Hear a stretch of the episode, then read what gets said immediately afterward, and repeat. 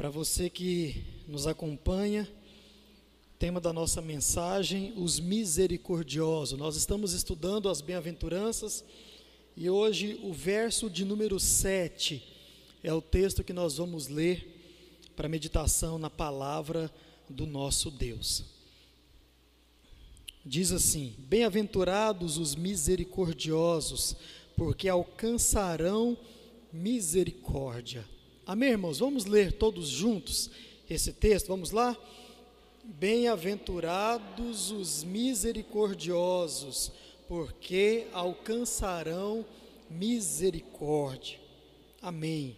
Vamos orar mais uma vez. Senhor Deus e Pai, te louvamos pela Tua palavra e te pedimos que o Senhor fale a cada coração nesta hora, em nome de Jesus.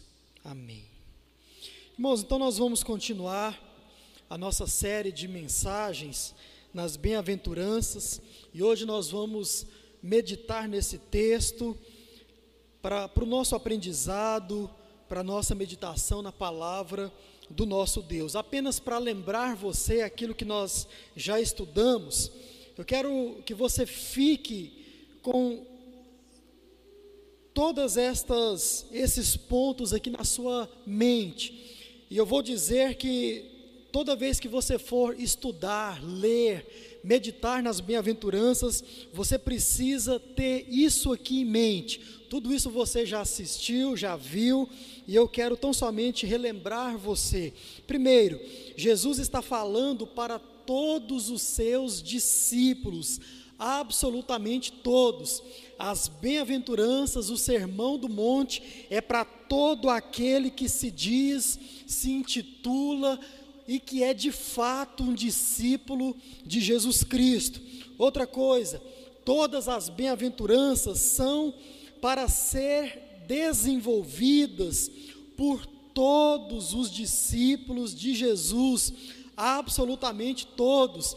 E aqui, quando nós falamos nisso, você vai se lembrar, não é no sentido de um irmão é misericordioso e eu sou puro, não. Todo mundo, no mínimo, precisa estar buscando todas elas.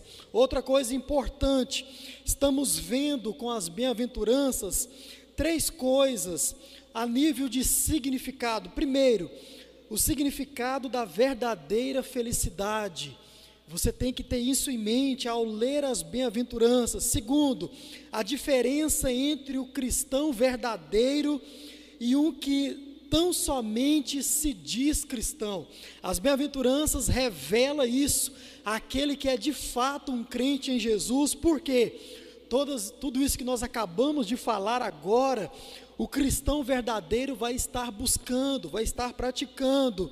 Então, por isso que o Sermão do Monte, as bem-aventuranças, elas revelam aquele que é cristão de fato e de verdade. Outra coisa, aqueles que vão de fato entrar no reino, como nós concordamos e aprendemos acerca de D. A. Carson, que escreve também sobre as bem-aventuranças, e ele trata elas como as normas do reino. Então, se concordamos com isso, ao lermos as bem-aventuranças, nós estamos lendo e olhando para o tipo de pessoa que vai entrar ou herdar o reino de Deus. Então, irmãos, necessariamente, tudo isso deve estar na sua mente, enquanto você está estudando, enquanto você está ouvindo, ou quando você estiver lendo o Sermão do Monte, necessariamente, as bem-aventuranças.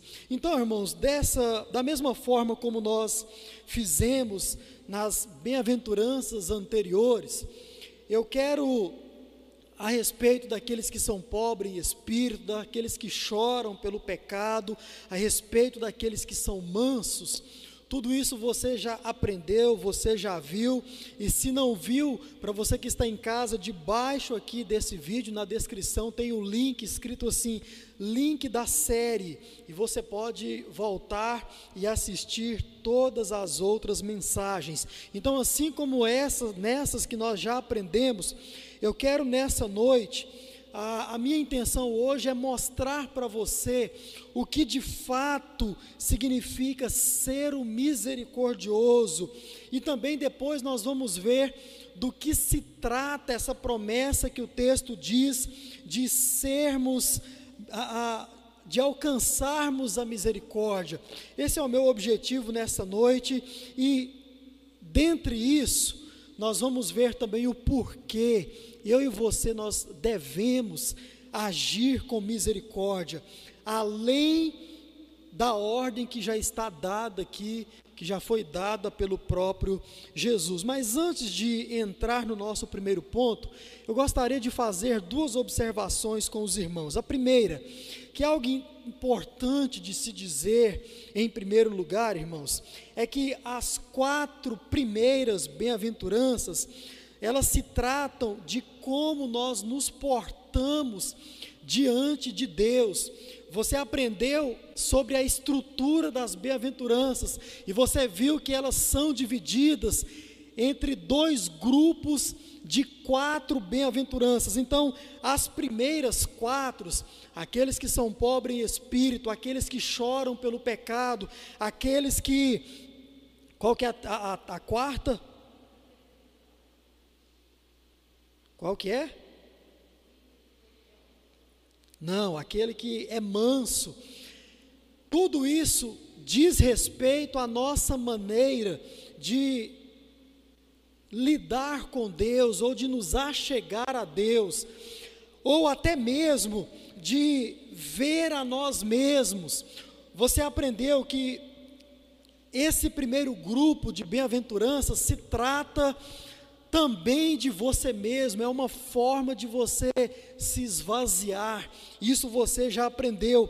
Agora, quando nós olhamos para as outras quatro, ou seja, a partir daquela que nós estamos estudando nesse exato momento, essas então vai tratar da nossa maneira de lidar com o nosso próximo.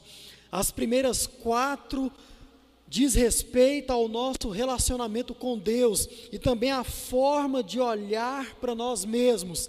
As últimas quatro diz respeito à forma, à maneira em que você deve agir para com o seu próximo.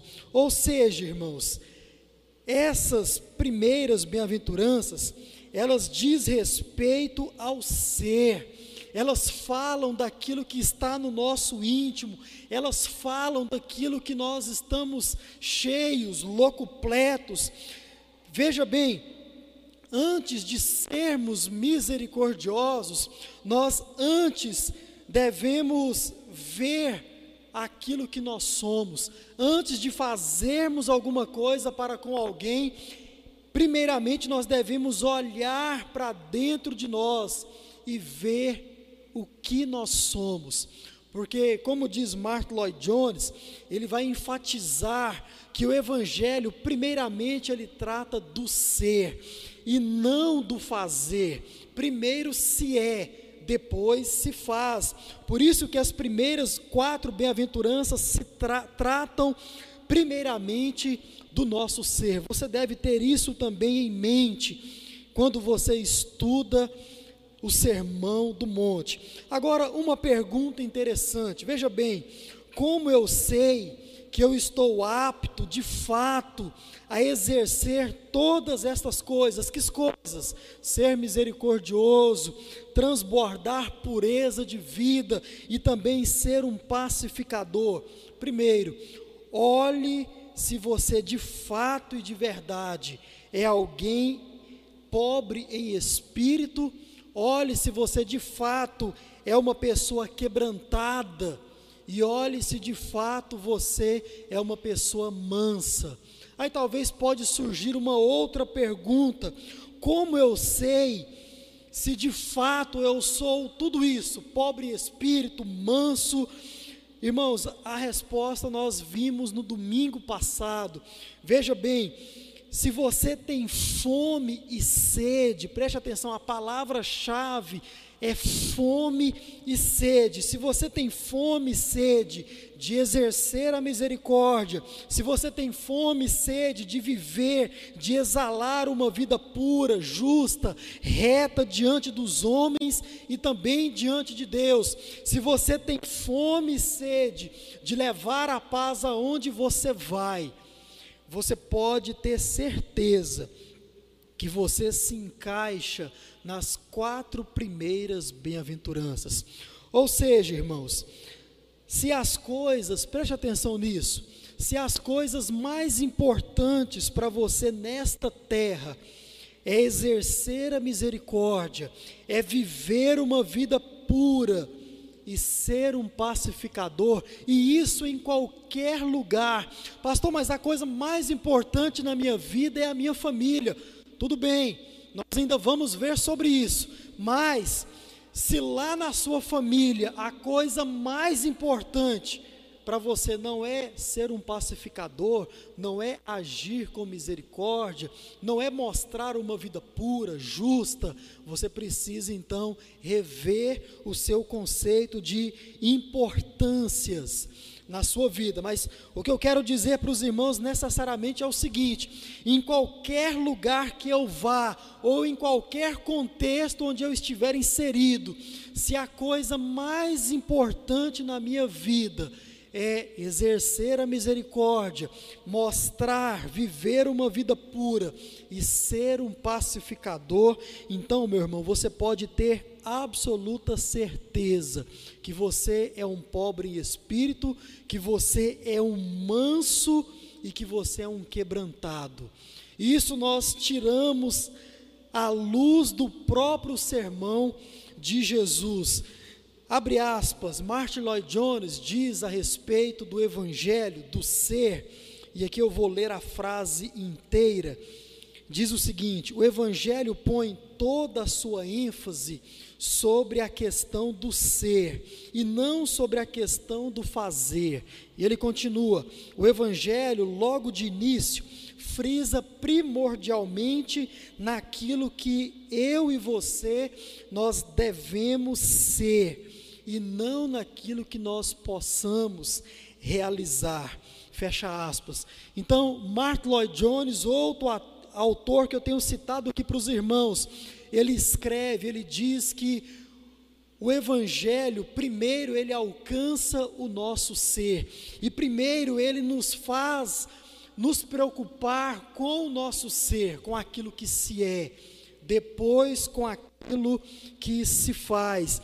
Irmãos, isso é muito importante para a nossa lista de prioridades acerca do evangelho. Primeiro eu sou, primeiro eu me preocupo em ser, e em sendo, certamente eu vou fazer com muito mais a eficácia.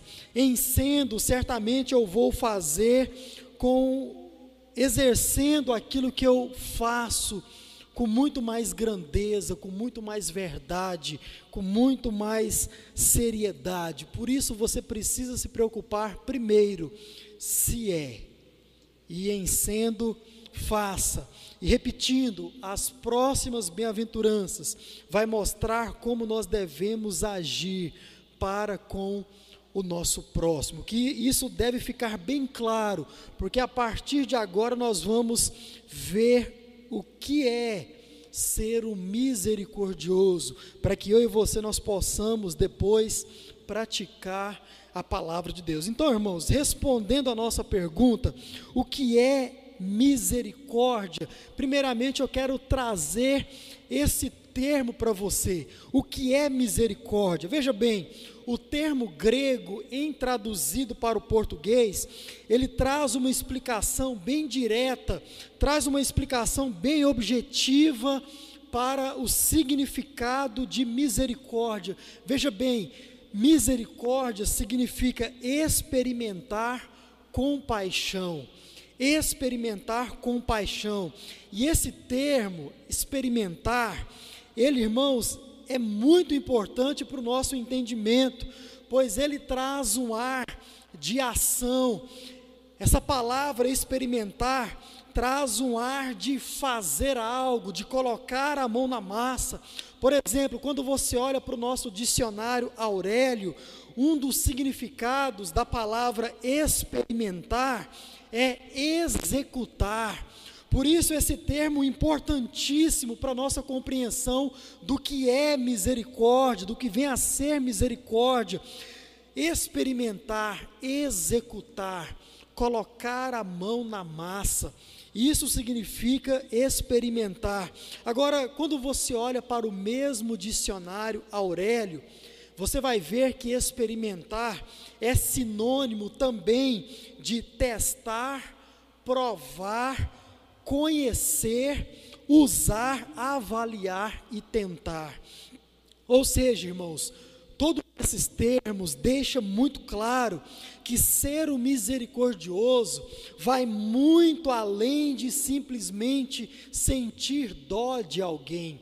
Ser o misericordioso vai muito além de olhar a situação de alguém e sentir pena, se condoer por dentro.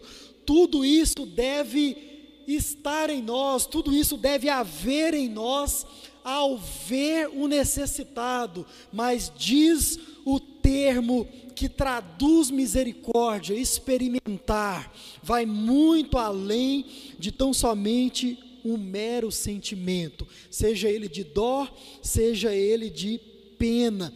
Jesus, ele requer algo mais de cada um de nós.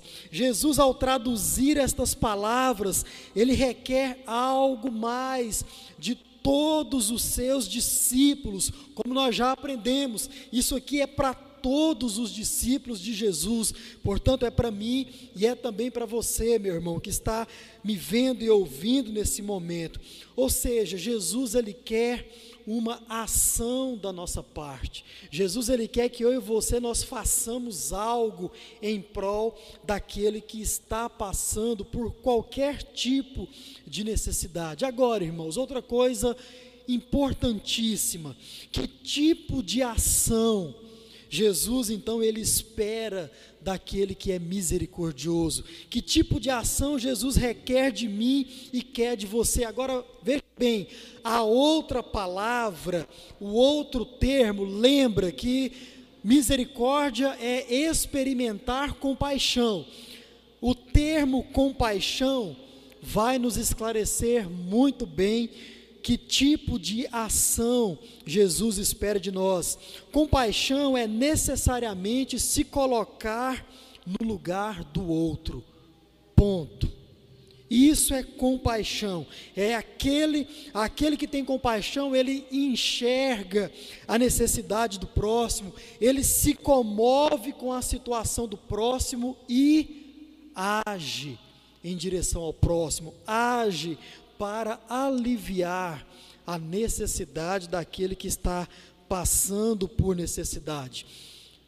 Creio que eu já contei esse exemplo, mas eu repito para que você possa guardar na sua mente, no seu coração.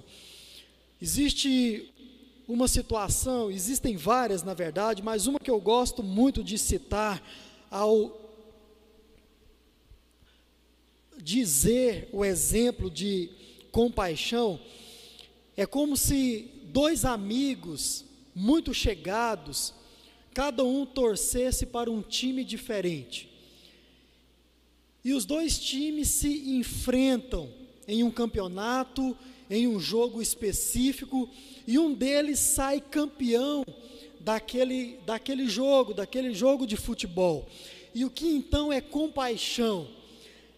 Aquele torcedor do time que ganhou, ele sabe que o seu amigo está em casa triste, ele sabe que o seu amigo está em casa lamentando por causa da derrota do seu time. Então aquele amigo que torce para o time vencedor, o que ele faz? Ele deixa de viver a sua alegria, ele deixa de se alegrar ali talvez com seus outros amigos, e ele vai até a casa daquele que está entristecido e diz o seguinte: meu amigo, eu vim aqui fazer parte do seu lamento. Eu vim aqui te consolar, eu vim aqui dizer que você não está sozinho nesse momento de tristeza. Ele se colocou no lugar do outro, ele deixou aquilo que poderia estar participando, aquela alegria, aquela euforia, e foi se comover com a dor do seu amigo. Irmãos, de forma simples, isso é compaixão, é você necessariamente se colocar no lugar do outro. E quando nós olhamos para a Bíblia Sagrada, irmãos, foi exatamente isso que Jesus, ele fez por cada um de nós, foi se colocar no lugar que Jesus fez. Abra sua Bíblia em Filipenses capítulo 2, versos 5 a 8, você vai ver exatamente isso, Jesus deixando ali, quem sabe, a sua alegria, o seu momento de glória, o seu momento de onde ele era Deus de fato e de verdade, se tornar humano.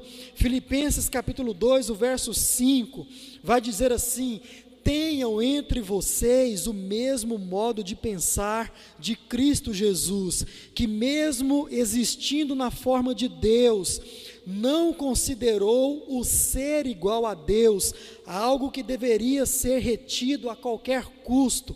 Pelo contrário, ele se esvaziou, assumindo a forma de servo, tornando-se semelhante aos seres humanos, e reconhecido em figura humana, ele se humilhou, tornando-se obediente até a morte, e morte de cruz. Você percebe Jesus ele exercendo a compaixão, Jesus experimentando a compaixão.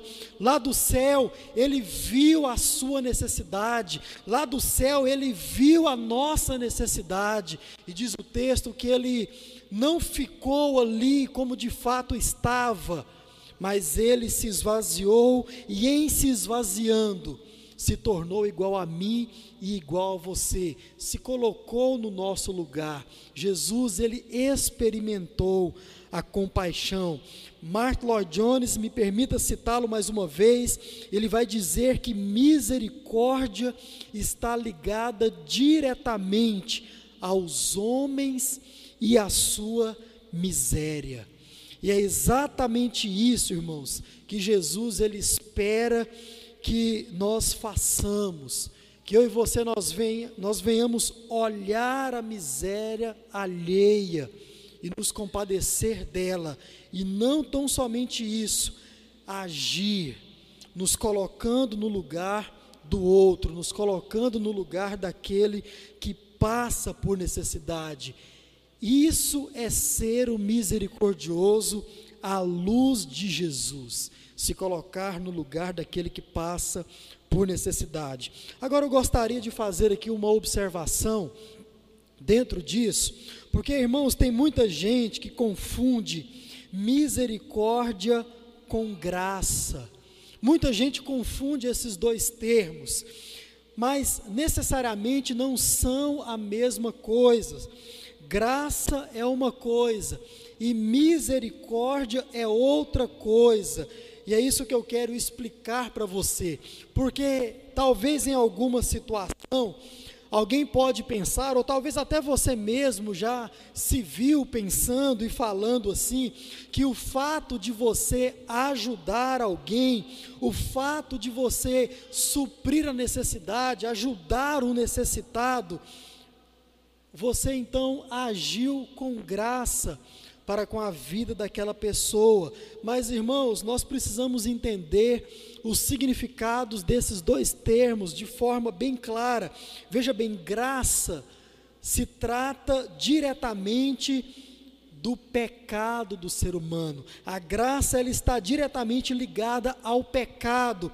Necessariamente, ela está ligada à culpa do pecado. Quando alguém age com graça para com você, esse alguém está te livrando da culpa do pecado ou da agressão contra essa pessoa, ele está te perdoando, melhor dizendo. E misericórdia, como Martyn Lloyd-Jones traduz, está diretamente ligada à situação física do ser humano, está ligada à miséria física do ser humano.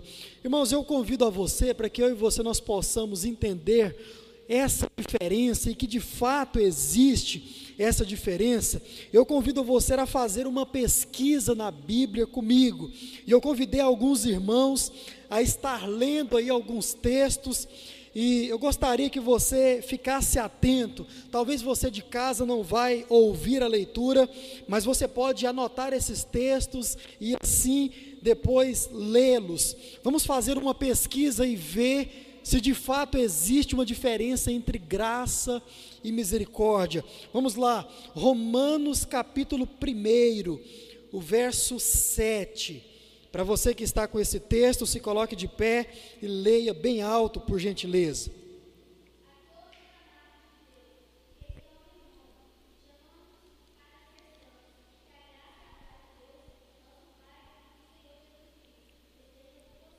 Vamos lá, mais um, 1 Coríntios 1:3, que a graça e a paz de Deus, nosso Pai e do nosso Senhor Jesus Cristo estejam com vocês. Outro, 2 Coríntios 1, o verso 2.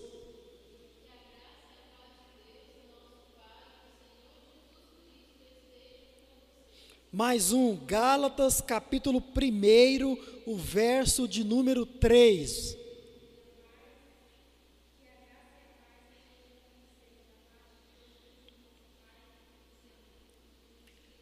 Efésios capítulo 1, verso 2.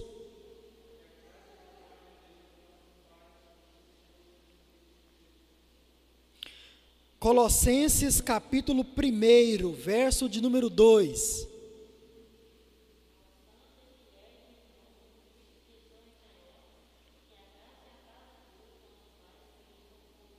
Primeiro Tessalonicenses capítulo 1, verso 1.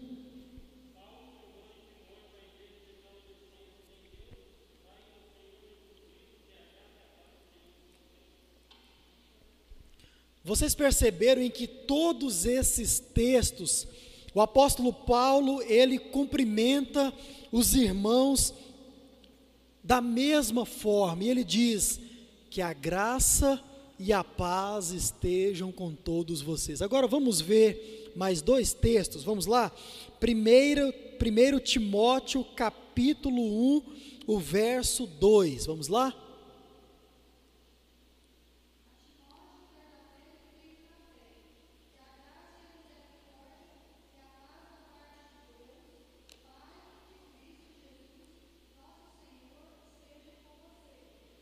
Já teve uma diferença, sim ou não? Agora o último texto, 2 Timóteo capítulo 1, também o verso 2.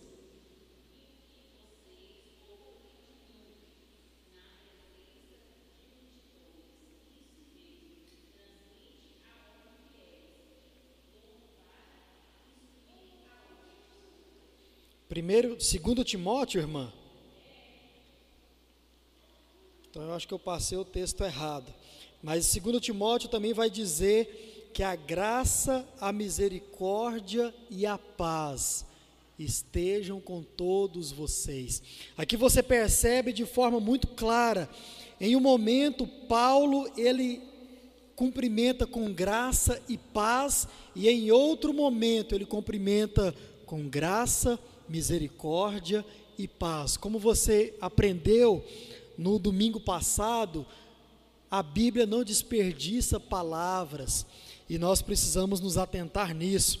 Um exemplo que eu trago para que você entenda a diferença entre um e outro de forma bem clara é o seguinte: pensa nessa situação, a nossa cidade agora está cheia de semáforos, né? Isso já houve aqui no passado, já existiu aqui no passado, mas agora está novamente cheia de semáforos. Agora imagine a seguinte situação: o irmão Vitoriano está indo com seu carro e ele para no sinal vermelho ali, tranquilo, ele parou. Agora a irmã Luciana vem com o carro dela um pouco desapercebida e bate na traseira do carro do irmão Vitoriano. Aí o irmão Vitoriano desce, ô irmã, né? Olha aí, bateu aí, amassou os dois carros. E a irmã olha para o irmão e fala: irmão, eu não tenho como pagar esse conserto. Não vai dar para eu pagar o conserto do seu carro e também nem o meu. Aí o irmão Vitoriano, ele fala assim: irmã, tá tudo bem, tá ótimo, depois eu vou na oficina e mando arrumar o meu carro, tá tudo bem, não se preocupa com isso. O irmão Vitoriano agiu com graça para com a irmã Luciana, ele perdoou, ele livrou a irmã Luciana da culpa da transgressão cometida. Aí os dois entram no carro e o sinal abre, eles prosseguem.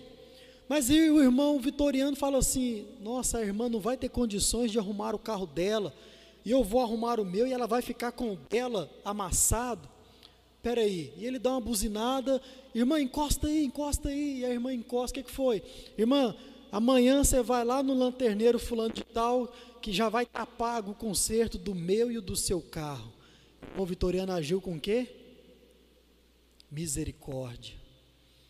Ele agiu com graça e com misericórdia. Então, irmãos, fica claro que misericórdia tem a ver com a miséria, com a necessidade do outro. Amém? Que isso possa ficar claro no nosso entendimento.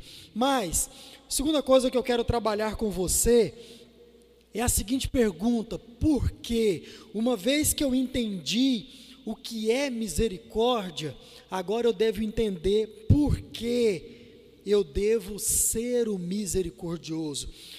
Simplesmente por estar dito pelo próprio Jesus no Sermão do Monte, isso já era motivo suficiente. Mas eu quero te dar alguns motivos mais, para que eu possa incentivar você a ser o misericordioso. Vamos lá.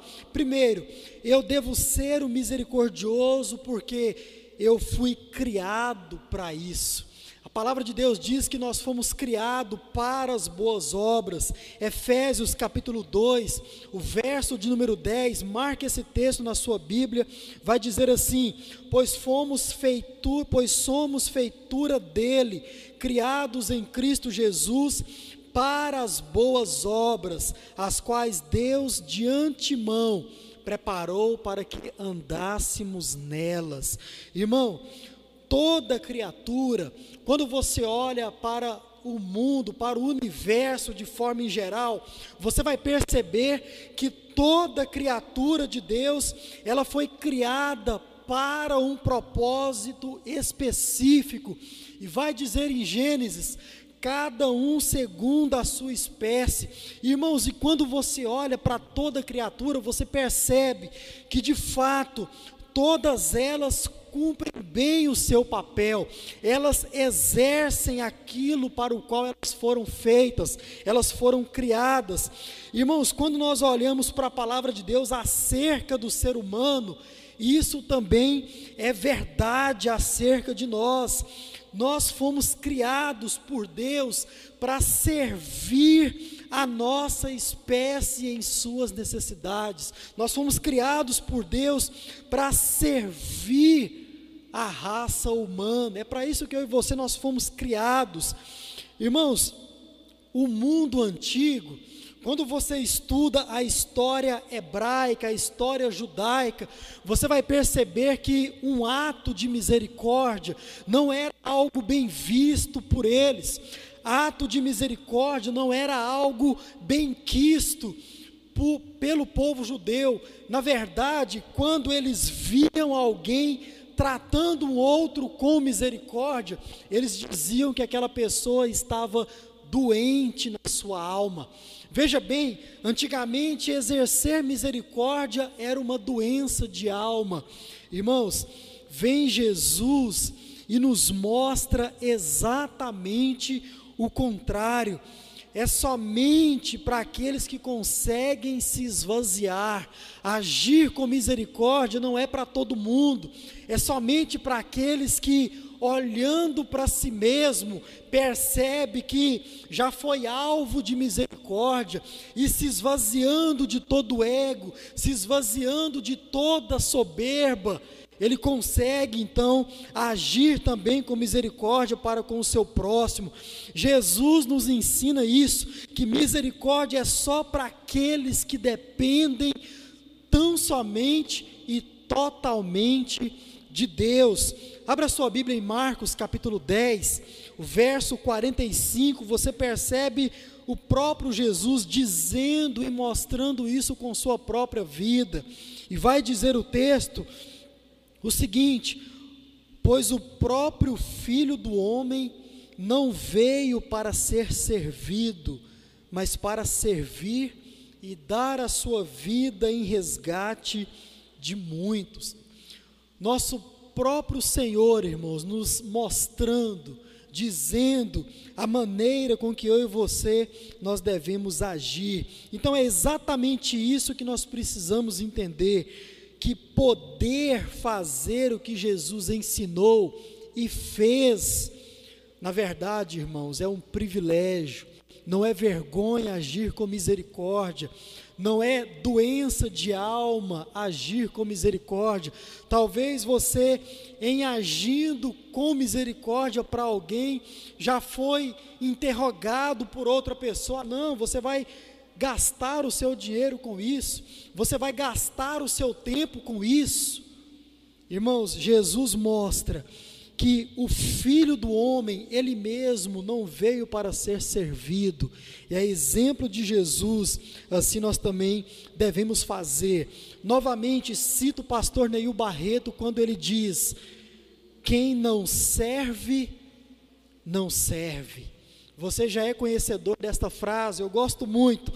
Quem não serve, não serve. Irmãos, nós somos feitura do próprio Deus para fazermos boas obras.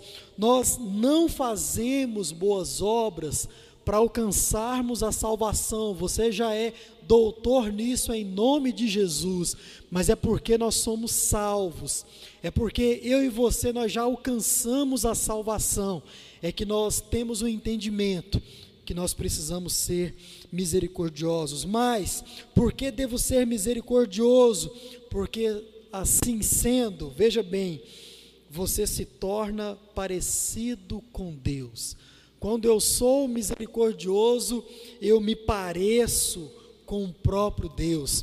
Abra sua Bíblia em Lucas capítulo 6, o verso 36, você percebe uma ordem do próprio Deus a partir de Jesus, e ele diz o seguinte: sejam misericordiosos, como também é misericordioso o Pai de vocês. Irmãos, nós somos convidados pelo próprio Deus a agir como Ele, a sermos parecidos com Ele, e de várias formas, de várias maneiras. E aqui, meu irmão, você já pensou que honra ser parecido com o próprio Deus? Que honra você tem de, por causa de alguma ação que você faz, você resplandecer, você mostrar a imagem do Deus que você serve? Irmãos, isso é uma honra. Quando você olha para a vida do ímpio, ele é parecido com o Deus que ele serve. E por que que o ímpio é parecido com o Deus que ele serve? Porque ele mesmo o criou.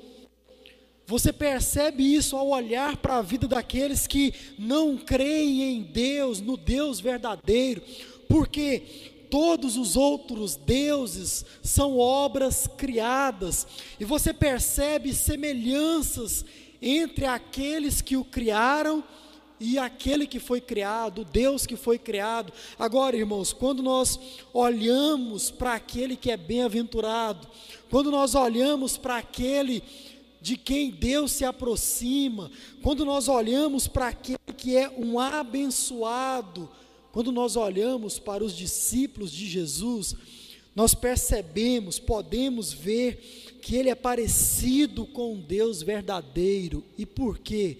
Porque ele imita esse Deus. Irmãos, nós devemos agir com misericórdia, porque sendo assim, nós vamos nos parecer com o Deus que nós servimos. Quando você, meu irmão, exerce a misericórdia para com alguém, você imprime a imagem do Deus que você serve. Por isso, saia daqui nessa noite convicto que você deve ser um misericordioso. Por fim, dentro dessa pergunta, por que eu devo ser um misericordioso? Porque esse é o tipo de sacrifício que agrada a Deus. Eu e você, nós devemos agir com misericórdia, porque esse é o tipo de sacrifício que agrada a Deus. Marque esse texto na sua Bíblia, Hebreus capítulo 13, o verso 16, vai dizer assim: não se esqueça da prática do bem e da mútua cooperação, pois de tais sacrifícios Deus se agrada. Não se esqueça da prática do bem e da mútua cooperação, pois desses sacrifícios Deus se agrada. Irmãos, nós temos a tendência em olhar para o Novo Testamento e dizer, olhando para o Novo Testamento, que os sacrifícios não são mais necessários hoje em dia. Ah não, sacrifício é coisa do Antigo Testamento, sacrifício é coisa do passado, do povo judeu, do povo hebreu.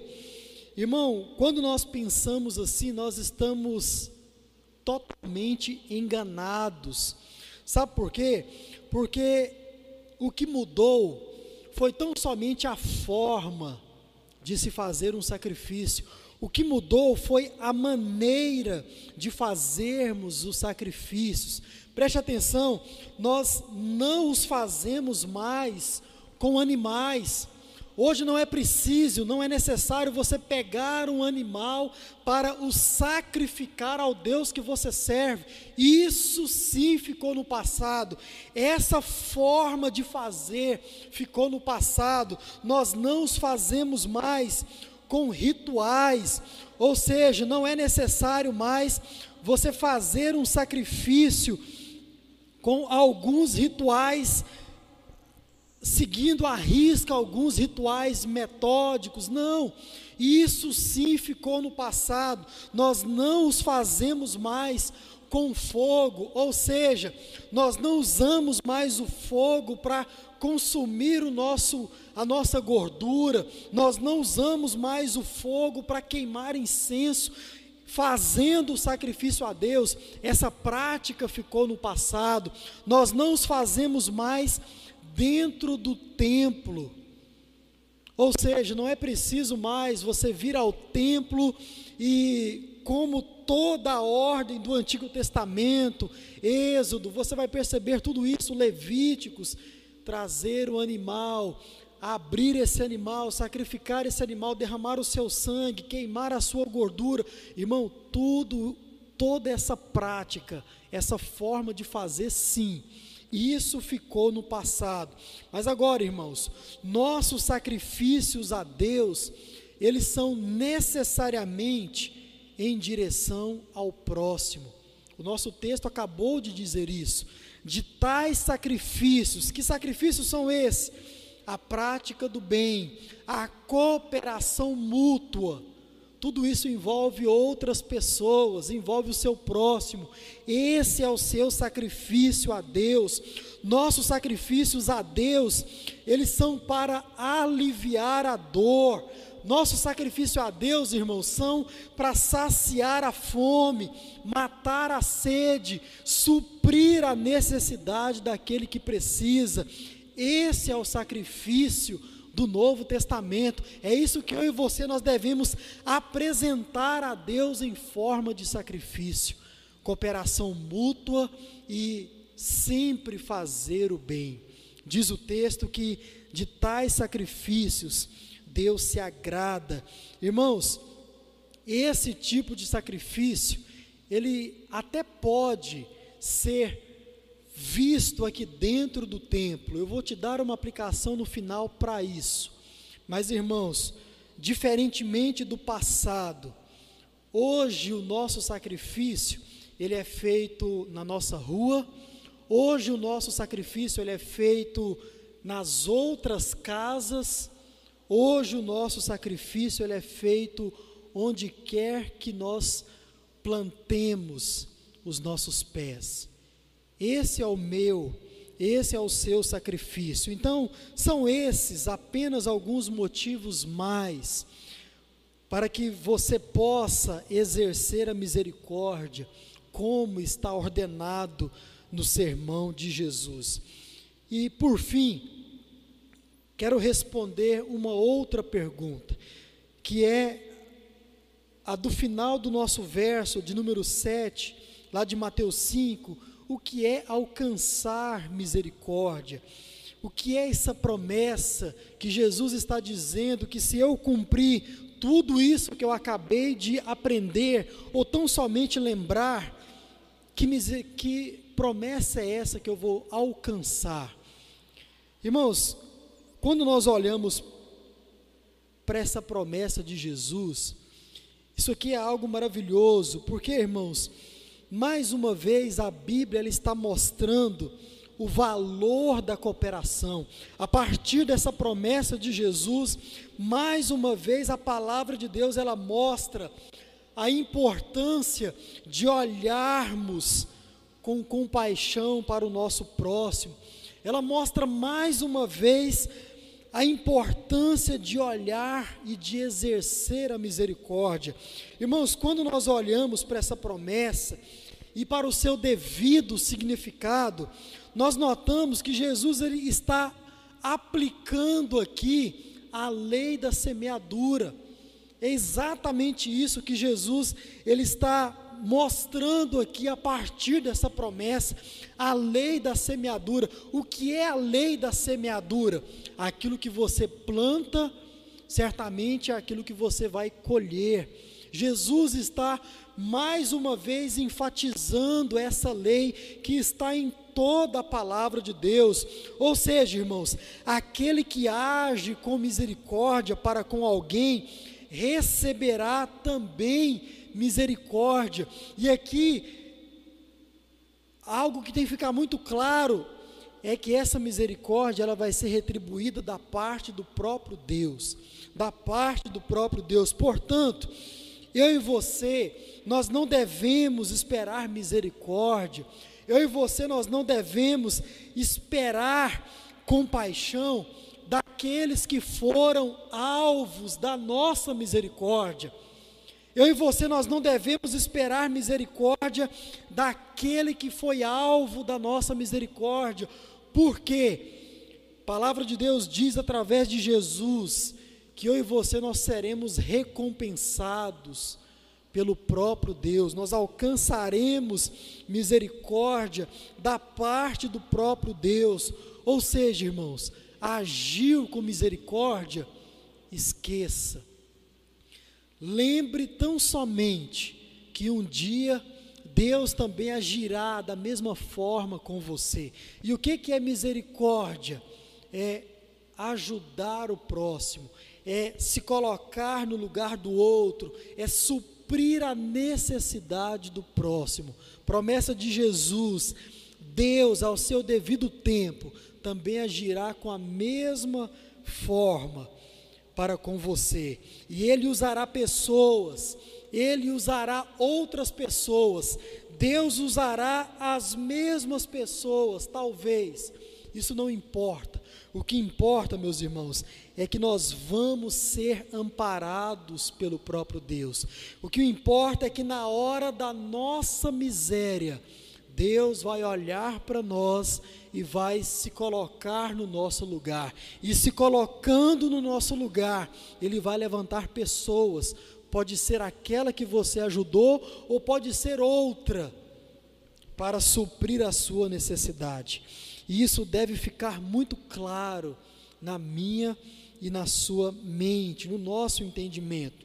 Termino com uma observação que infelizmente Quando nós olhamos à nossa volta, quando nós olhamos para o mundo de forma em geral, muitas vezes, irmãos, até mesmo nós, como servos de Deus, como cristãos, nós percebemos que o ato de ser misericordioso, cada vez mais ele tem se distanciado, cada vez mais ele tem se esvaziado das nossas mãos.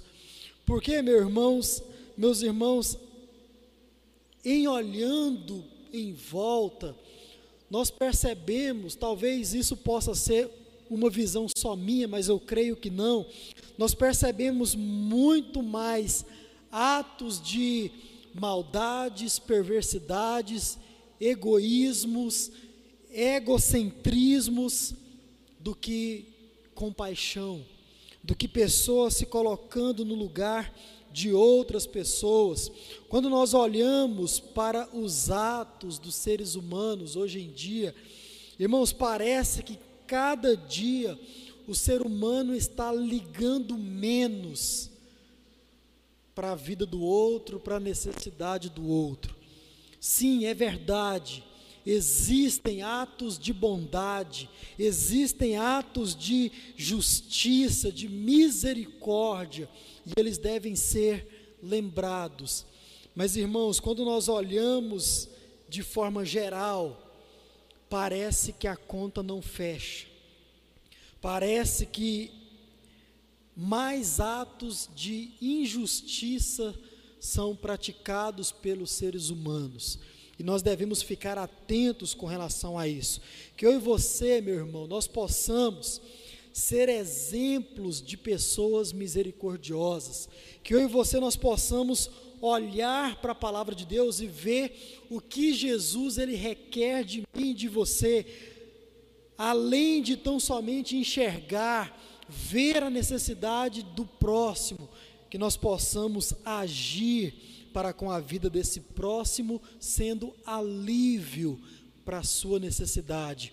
Aqui eu não estou pedindo para você resolver o problema do mundo inteiro, nós não somos capazes, o ser humano não é capaz de resolver os problemas de injustiças que há no mundo. O mundo está decaído, diz a palavra de Deus que ele está estagnado, morto no pecado, e por isso muitas injustiças existem, mas que eu e você, ao sairmos por essa porta, que nós possamos exercer a misericórdia. E pensando nisso, eu quero trazer duas aplicações para você. Primeiro, não seja um eterno omisso à misericórdia. Irmãos, isso aqui eu falo com todo amor, mas com muita verdade ao seu coração.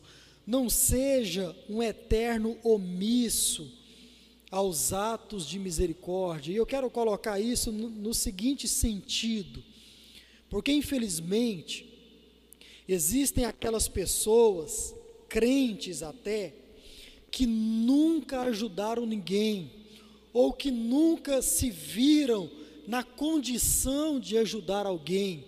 É aquela pessoa que usa, talvez como desculpa, e talvez até como justificativa, pode ser os dois, ou pode ser um dos dois, desculpa ou justificativa, que sempre não tem condições para ajudar. Ah, não, pastor, eu não ajudo porque eu sou pobre mesmo. Eu não ajudo porque eu ganho pouco mesmo. Meu dinheiro mal dá para pagar as contas. Irmãos, eu fico com a frase de, eu não sei quem, mas você certamente conhece: ninguém é tão miserável ou tão pobre que não possa ajudar alguém. Ninguém é tão pobre que não possa, hora ou outra, ajudar o necessitado. Ninguém, irmãos. Nós podemos, de alguma forma, em algum momento, ajudar alguém que está passando por necessidade. Por isso, não seja um eterno omisso à misericórdia, levando como desculpa, ou até mesmo como justificativa, Ah, não, eu não consigo porque eu não tenho condições. Em algum momento da sua vida você tem, e você sabe que tem, portanto, ajude. Outra coisa, olhe para os da fé. Termino citando Gálatas, capítulo 6, o verso 10, que diz assim: por isso, enquanto tivermos oportunidade, façamos o bem a todos. E ele vai terminar, mas principalmente aos da família da fé. Portanto, meu irmão, minha irmã, que aqui está ou que em casa está, olhe sim para as necessidades de todos aqueles que você pode, mas olhe para os da fé. Na casa de Deus há pessoas que precisam da sua ajuda, e como eu disse, não se veja tão somente como um necessitado, mas se veja também como alguém que pode ajudar. Olhe para os da fé. Existem pessoas aqui no nosso meio, ou para você que nos ouve de outra igreja, existem pessoas no seu meio, dentro da sua igreja, que nunca vai te pedir uma ajuda, e é papel seu, é papel meu, é papel nosso, olhar a necessidade. Amém? Que nós possamos cumprir a palavra de Deus. Feche os teus olhos e vamos pedir essa graça ao nosso Deus. Senhor Deus e Pai, obrigado pela tua palavra, obrigado porque ela nos esclarece acerca daquilo que o teu filho Jesus quer nos ensinar. Obrigado porque, ó Deus, ela nos conforta, ela nos anima a praticar, ó Deus, aquilo que nós aprendemos. Nos dê a graça, nos dê, ó Deus, o entendimento, as condições de cumprir aquilo que aprendemos nessa noite, de ser misericordiosos para com o nosso próximo, principalmente os da família da fé.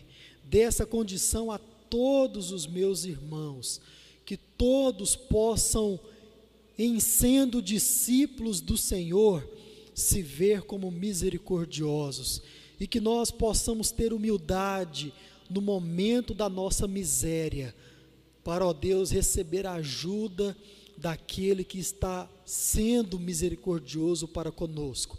Abençoe a tua palavra nos nossos corações, e oramos em nome de Jesus. Amém e amém. Graças a Deus, irmãos, pela palavra do nosso Senhor. Eu quero te servir, eu quero te obedecer, viver tua vontade, refletir tua verdade, te honrar com minha vida, em tudo te adorar, mestre, amigo, amado Jesus, esse é o meu querer.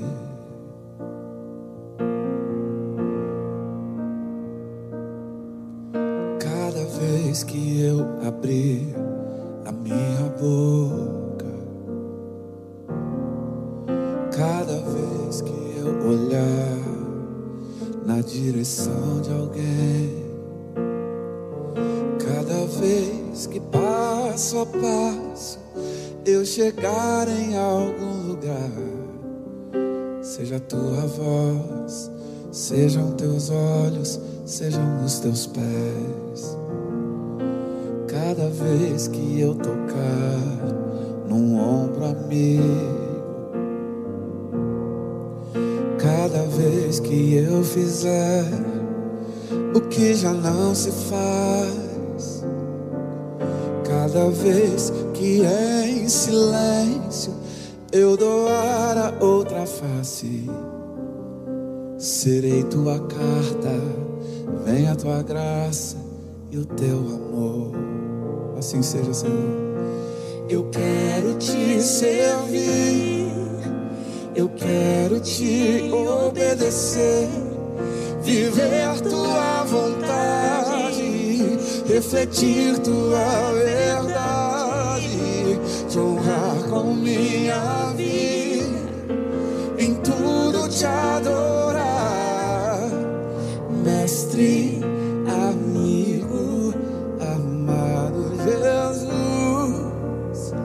Eu quero te servir, eu quero te obedecer, viver tua vontade, refletir tua